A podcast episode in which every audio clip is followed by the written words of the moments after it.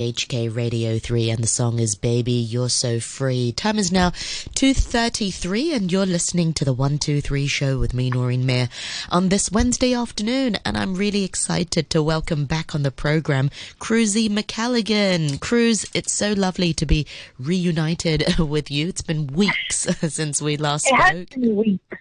It's it been, has been weeks. It's been way too long. Yeah. So how are you, and, and what's the, the, the audio column uh, for today? I'm well, thank you. I'm extraordinarily boiling hot, as I'm sure most of Hong Kong is at the moment, um, considering the weather. Um, but today we're talking about snails. Sure, sure, nice. I've, I've been seeing a lot of them around this summer. They're, and really, Have you? Really, really big ones as well. Oh, see, that's really interesting you say that, because I recently saw a couple of those kind of, like you said, those really big, kind of monstrously big ones going up a tree one evening recently.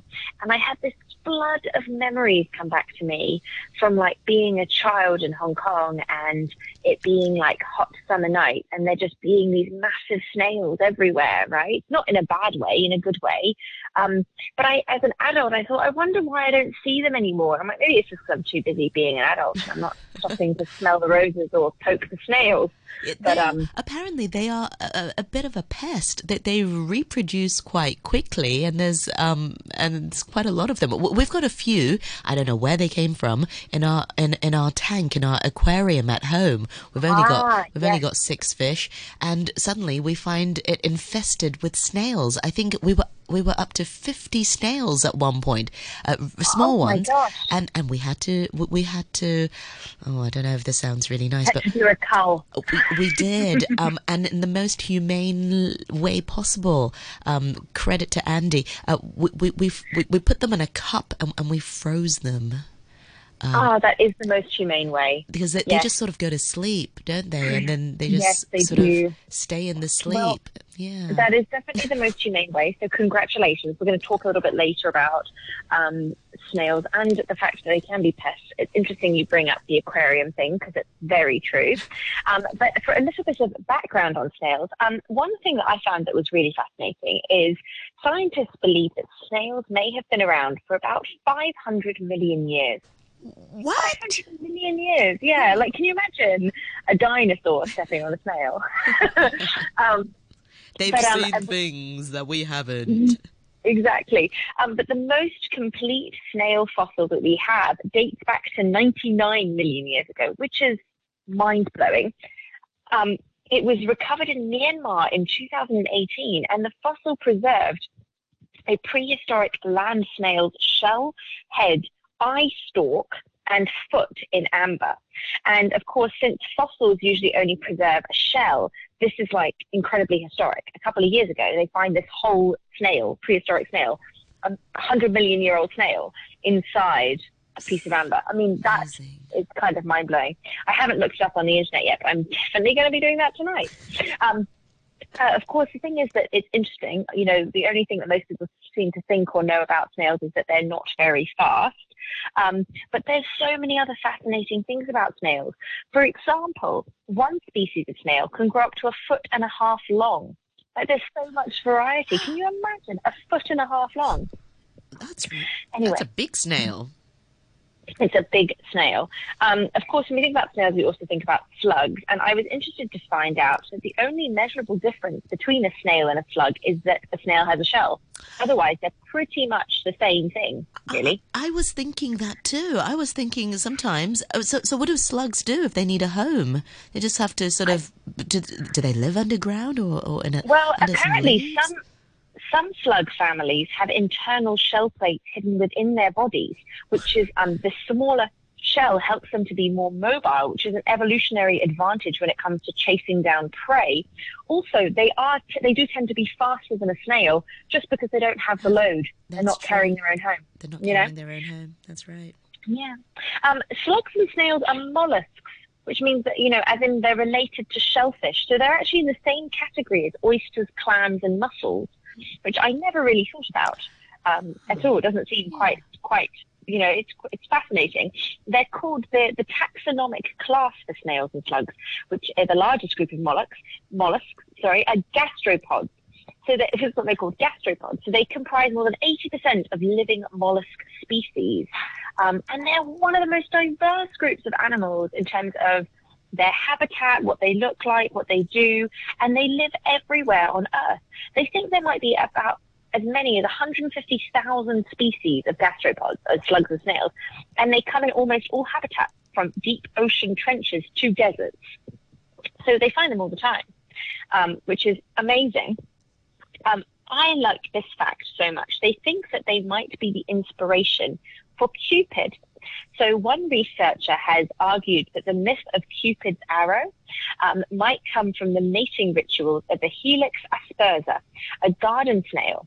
And I had no idea about this, so it's really interesting. Some of these snails shoot love darts at the objects of their affections, and these contain mucus that increases the chance of their sperm surviving.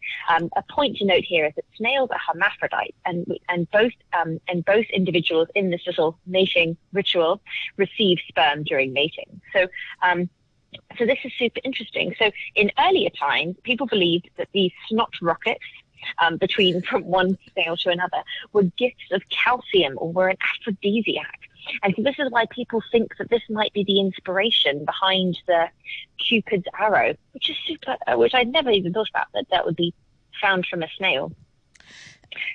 I, I was going to say, uh, maybe I'm confused. Okay, no, no, I think it was slugs mating. Okay, never mind. Um, I remember it was a David Attenborough video on YouTube for our listeners. It's a it's a must watch. If you've got five minutes, just Google sort of um, slugs mating B B C, um, and you'll find this, the most fascinating um, mating video of, of two slugs that sort of fan out up on each other, and and it's translucent. It's quite beautiful. I wonder if I can find one uh, of snails, and I wonder what that might look like. The, the, the, I, the shells might get in the way. I'm not I'm not sure. The shells can get in the way. I hope I hope so. Let's think if there's a soundtrack to watching that video. um, um, but we're, we're learning so much from snails. Like, for example, they've inspired medical adhesives. There are researchers in Boston Children's Hospital and M I T who developed an adhesive that mimics the stickiness of a slug slime, the same gel that allows marine snails to cling to rocks in the surf. And that medical glue that they've created is designed for use in repairing heart defects, and could even um, stick to jagged surfaces where traditional sutures might leak. Um, so far, they've only been tested on pig hearts, but that's incredible. This is why it's so fascinating um, about snails.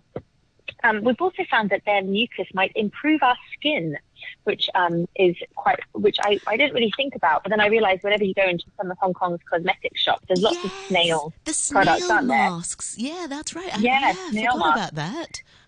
Yeah, and and okay, do you know how this came about? People first recognised recognised snail serum value in skincare in the nineteen eighties, when members of a family-owned snail farm noticed how handling snails made their skin clearer and softer. Hmm. So since then, snail mucin has been valued for erasing wounds or other blemishes. So that's kind of fascinating as well. So all these people are handling, which doesn't sound like a very glamorous industry, right? Having a snail farm. Super young hands. I mean, they may be yeah, like sort of ninety years old, hands. But their hands are sort of, of of a teenager or something, or baby. Exactly, exactly. What's your secret? Snails. Um, so it's kind of amazing. Um, we were talking a little bit about um, aquatic snails. You mentioned the snails in your aquarium, which we'll get to a little bit more detail in a minute. But um, some freshwater snails do not breathe underwater through gills, but they have a type of lung, um, and they float to the surface each time they need to breathe. And some snails have both a gill, gills and a lung. And the apple snail has a siphon, a breathing tube that it can stretch up to the water surface to breathe without exposing itself to predators. Isn't that amazing? Amazing. Yeah. Um, the giant triton, Char- Charonia tritonis, is the is a sea snail that can grow up to a foot and a half long. And it's also a super aggressive predator, which seems super contradictory when we think about snails, right? It has a really keen sense of smell, and it loves to eat starfish and paralyzes them with venomous saliva. So there's that. It's, it's a carnivore. Gosh, I don't, I don't even know. I don't even know what they eat. What what do snails typically eat? Well, it depends on what kind of snail, obviously. Um, a lot of the time, snails, you can kind of pretty much give them anything. They can just lettuce. have like some lettuce and stuff like that, yes, but not citrus you shouldn't be giving your snails citrus because they are very sensitive to citrus. Mm. Uh, it's not very good for them. They're very sensitive to acid. Mm. Um, but yes, yeah, so we, we're going to talk a little bit about like how people who've kept snails as pets, it's amazing who has. Um, of course, it's like you think about this carnivorous, deadly, that one's not deadly, but sea snail. In pre-Columbian um, America, um, snails were actually a symbol of joy. So for Mesoamericans, they believed that the symbol was um, the snail was a symbol of rebirth and joy. The world shape of its cell, um, shell represented the circle of life, which is kind of amazing. Um, so it kind of had like a lot of, I think we've kind of downplayed its, its beauty and its um, its significance as well. Um, so that's kind of fascinating. I love this um, this particular incident. So we're talking about like people who keep snails as pets. The novelist Patricia Highsmith, who actually wrote um, Strangers on a Train and The Talented Mister Ripley, which of course now people know because they're really famous films, right? Um, she preferred mollusks to people. So she was this really eccentric novelist. And she kept around three hundred snails as pets. And apparently they came... three hundred snails. Um, and in a biography of her, um, someone quotes her, uh, someone else as describing Patricia Highsmith as the woman who produced snails from her handbag and encouraged them to leave sticky trails all over her host's tabletop. Mm. So she used to go to like, can you imagine having someone come over for dinner and then they just produce a massive snail on the table and let it like wander around? It's like, it's pretty eccentric, right? I mean, you guess like today you have got like Paris Hilton and a tiny baby chihuahua, but once upon a time it was a, it was a snail. Um, But of course, we've talked about big snails. It's also interesting to talk about small snails.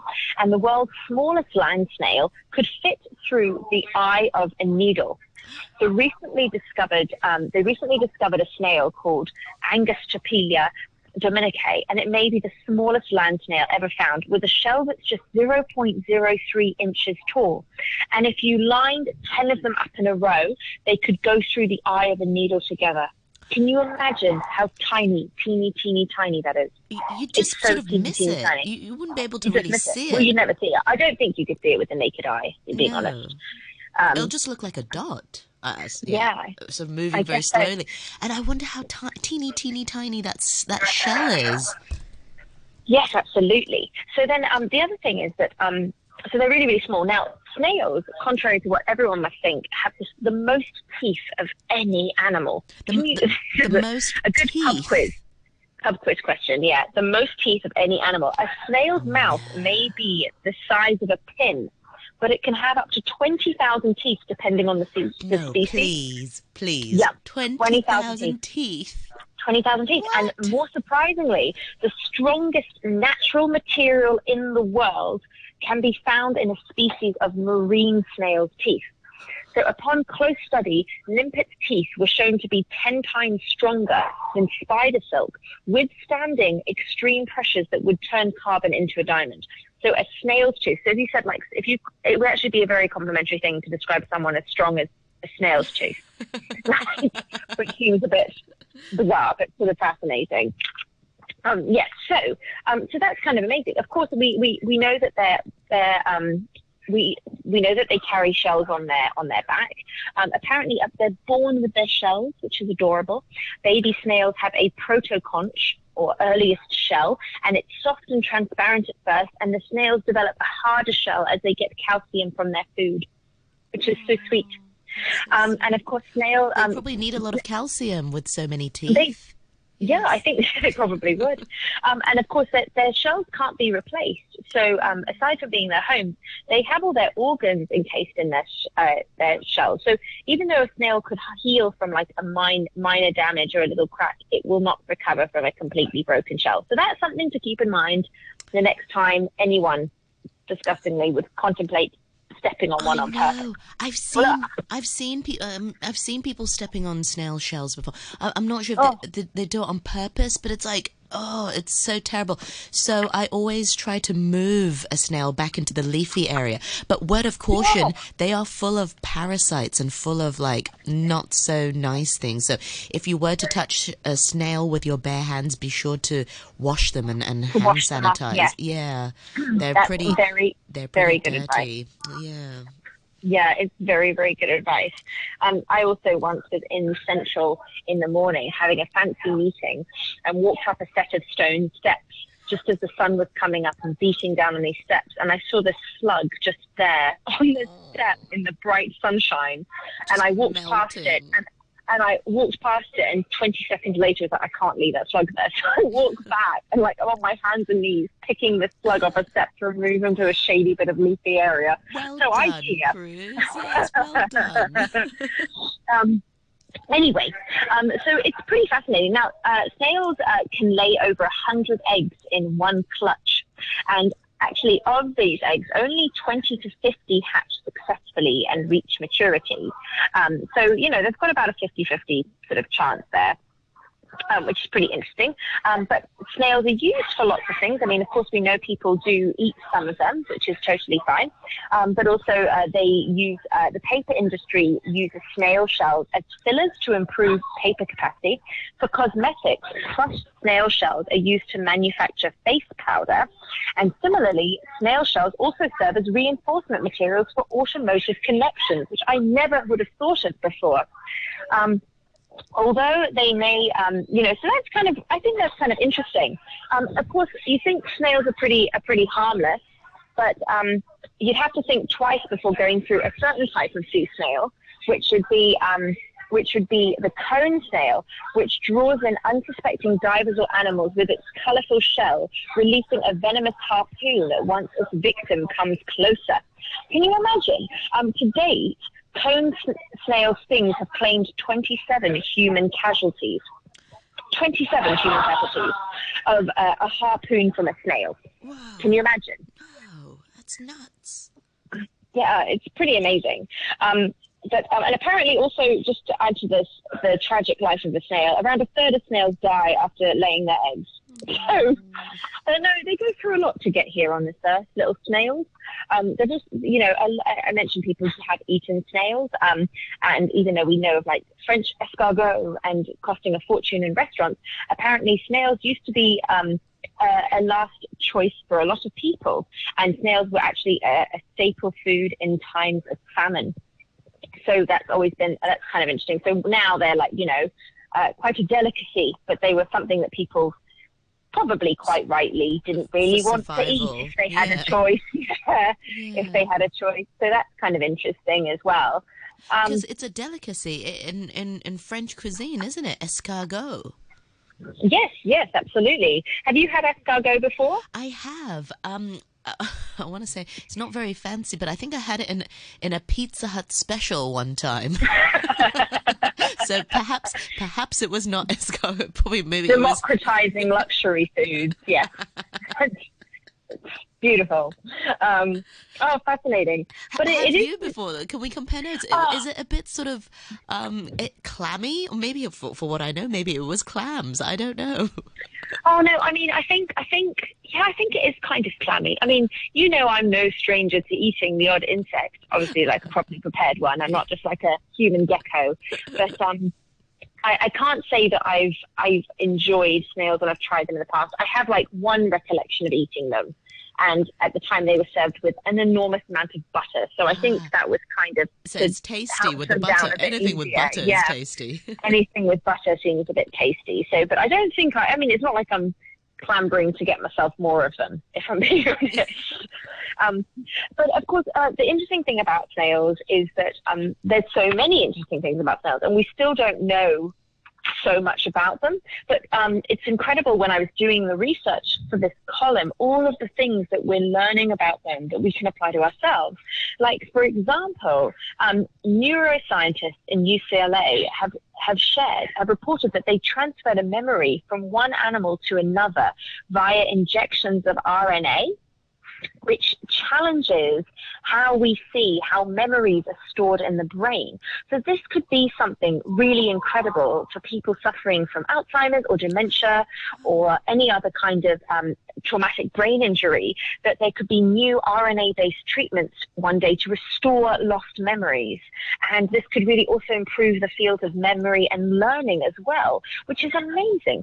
So they, they saw in this um, so they saw in this thing with... Um, with snails that they basically um, could inject a, another snail with this R N A, and um, then they could kind of, they had it like, it was like transferring a memory, so they knew when when or not something would shock them. So it's kind of incredible. So it's not like it's something that's pa passed down evolutionarily. So like, you know, that certain animals obviously have a sense of like, okay, well, we have a sense of danger, like mice are scared of cats, that kind of thing. But this was something completely new that wasn't an evolutionarily there usually. Um, so that's kind of incredible. And of course, we already know the benefits of um, snail slime for medical adhesives, which is again really really interesting. So there's so much, and this is why I think people forget about like the importance of biodiversity, is we need to be able to learn about all these creatures. And if and if a, a if a snail or snails go extinct, um we're going to lose out on so many more opportunities to learn so much more. Um, so it's really, really fascinating. And, of course, the snails, they're small, they're slimy, they lack the charisma of a polar bear or a gorilla. But apparently um, they're disappearing, and they are crit there's a lot of types of snails that are critically endangered. Um, there's a critically endangered snail called the Achatinella fuscobasis, which has been brought into captivity to see if they can try and keep them alive in the wild. Um, that's in Hawaii. Um, in Alabama, there's a conservation group that petitioned to add oblong rock snails to the endangered species list.